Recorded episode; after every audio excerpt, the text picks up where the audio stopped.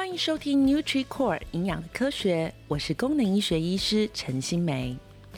营养的科学，顾名思义，就是针对营养相关资讯，利用实证医学作为背景，再加上功能医学的概念跟知识，给你除了药物以外的其他方式。但是还是重申一下哦，这种营养或是功能医学的概念不能完全取代药物。不过，你可以当做是除了药物或是传统的医学以外的新选择。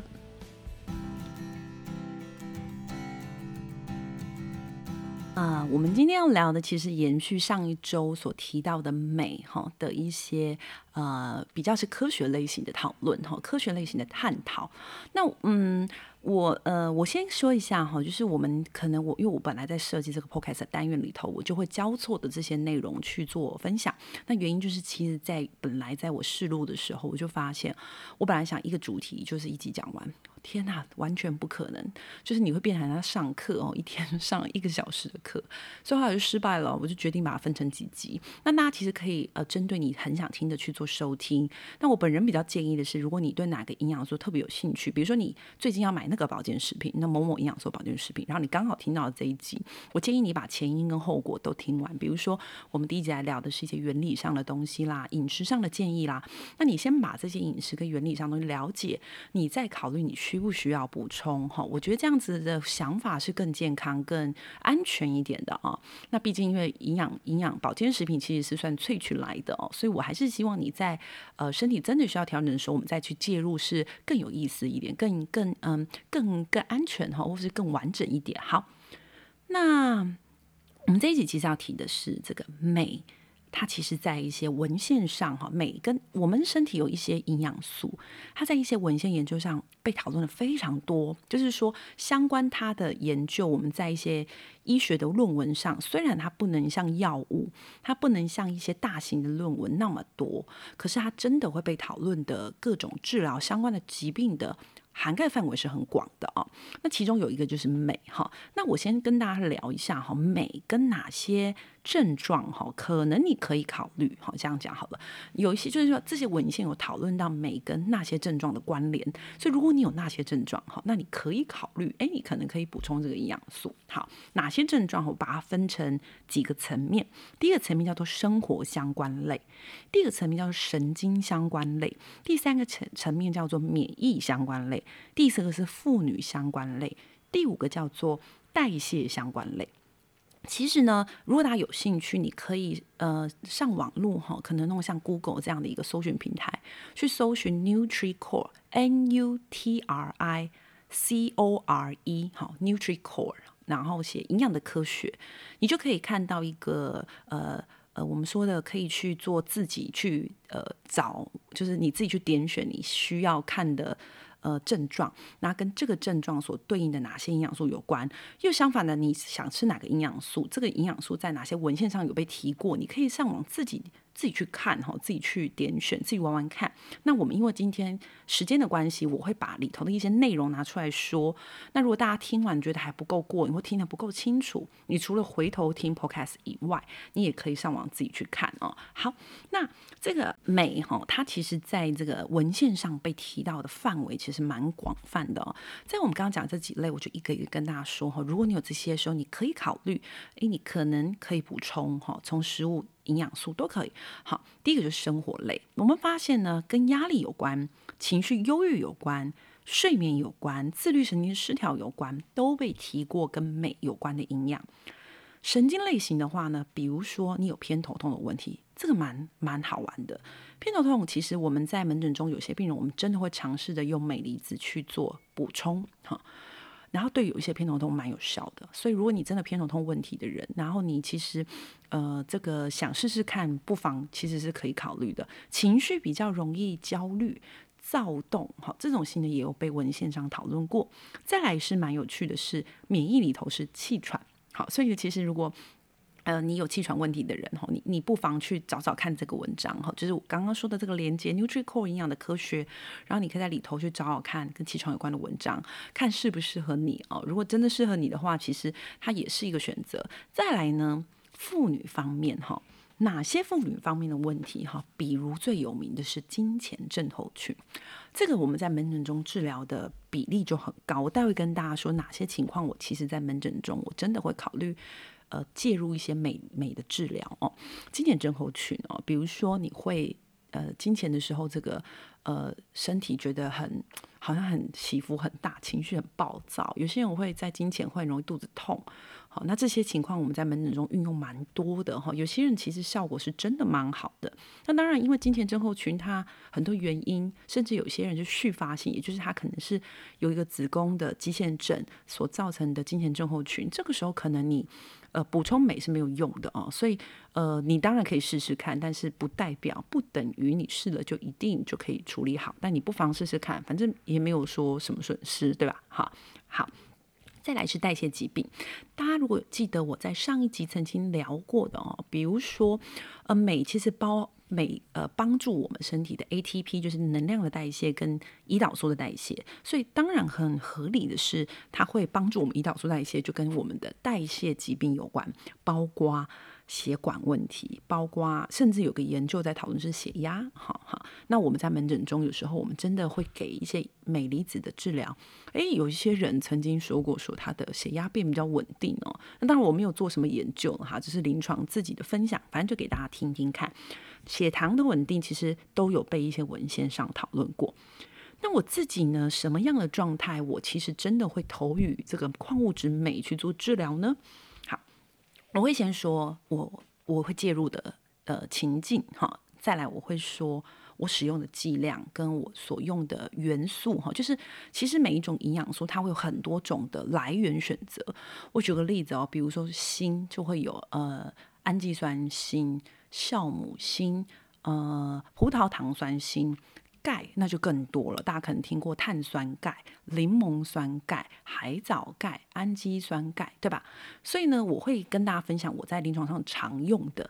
那但是这个并不代表你一定要这样用，只是我在门诊中我会这样用，可能有我自己的考量，我会也会说我的考量，那就给大家参考喽，哈。好，那呃，我常用的时机点，哈。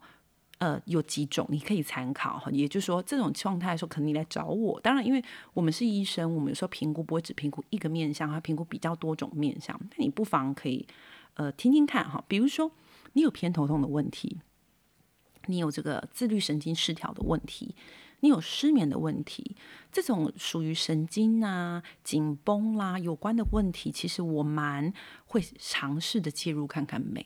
那讲到这个，我先中断一下，跟大家分享说，营养素治疗对你有没有效，在你自己上你要怎么去做判断？呃，我给大家一个小建议，这是我在门诊中常跟病人说的，就是呃，药物大约是一个礼拜追踪就可以。好，所以比如说有时候你会。觉得医生都一个礼拜后回诊，为什么？因为一个礼拜要看你的效果啊。因为药物的时间上比较快速有效，所以呢，药物上通常一个礼拜，我认为就可以观察得出来这个药物对你的效果，甚至一天就可以。只是通常不会隔天见面，太多要评估的嘛，所以通常会一个礼拜到两个礼拜。但是营养素通常，我觉得你观察这个营养素对你的效果的时间，建议是一个月。好，原因是我们身体其实我常会跟我的门诊病人形容成，它很像是一个一个湖泊，一个干掉的湖泊。然后呢，我们投营养素就很像，你可以想象个，好像一只鸟，它叼了一个石头丢进湖泊里头，要把这个湖泊填满。好，那因为每个人的状态真的不同，你可能的。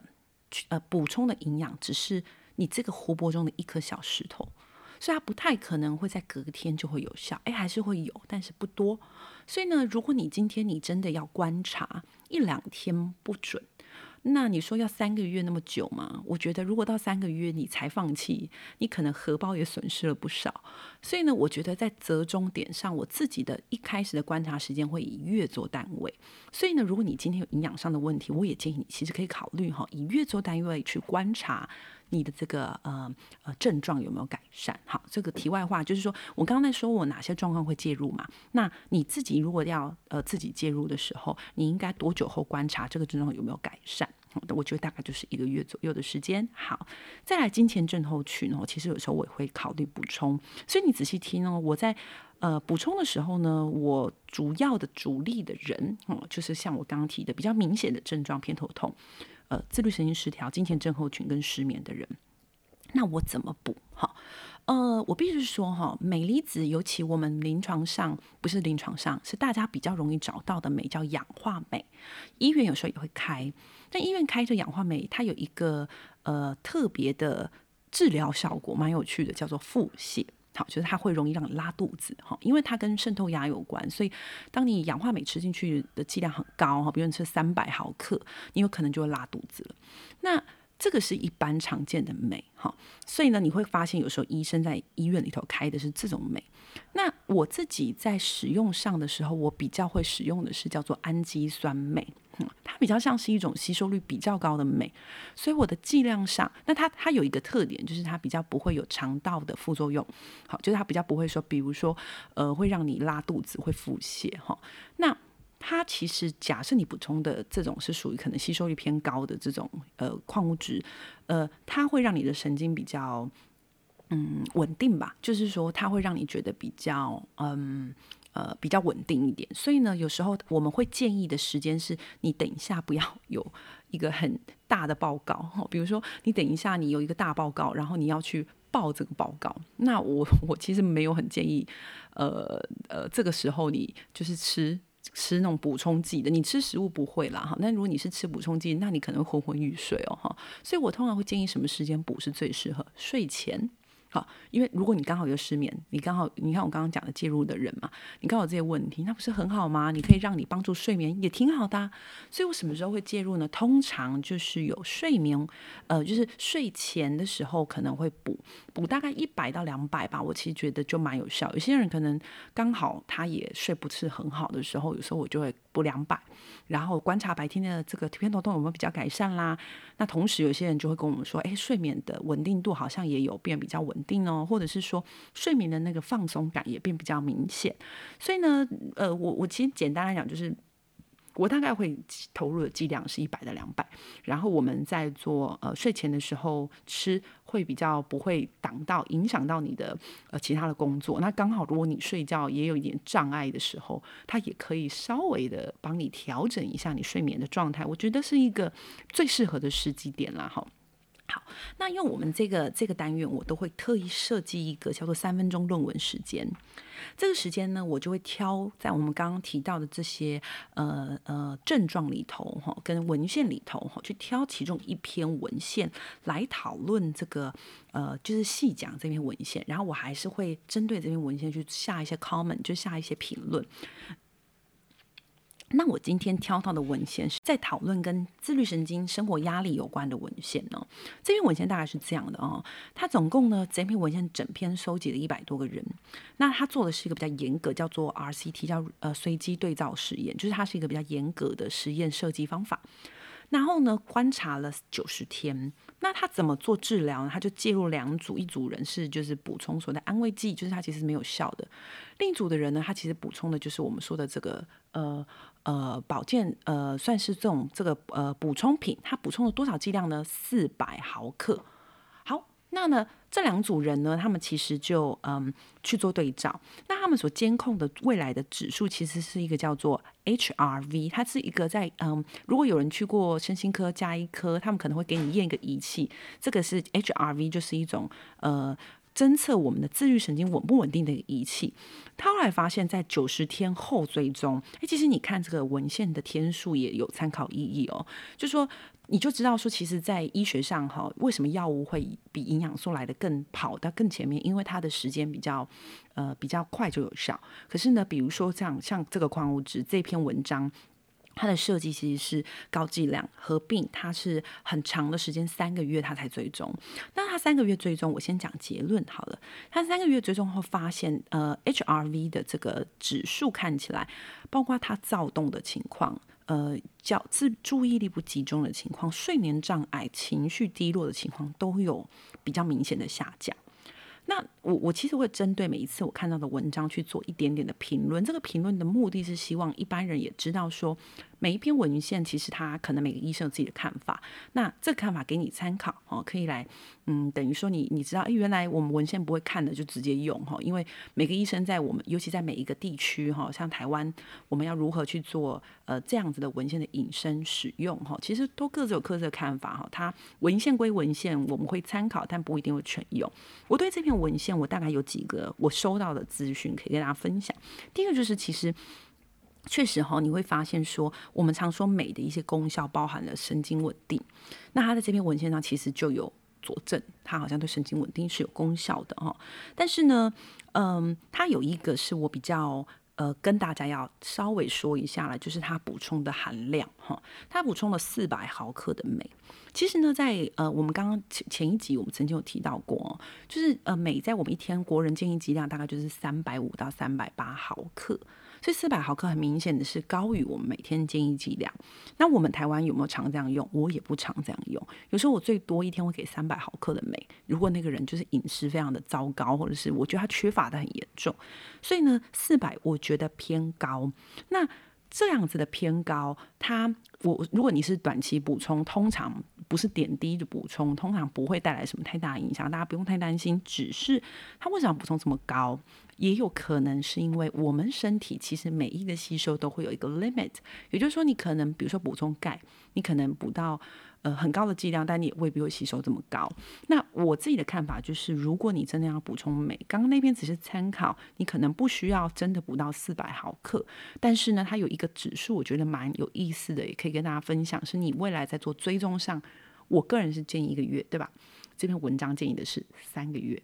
好，所以呢，也就是说，如果你今天呃，我们刚刚上述的这些症状，你其实有发现，你好像有几个可以种的，那陈医师也跟你说，我在门诊中真的会尝试补充，你不妨可以呃。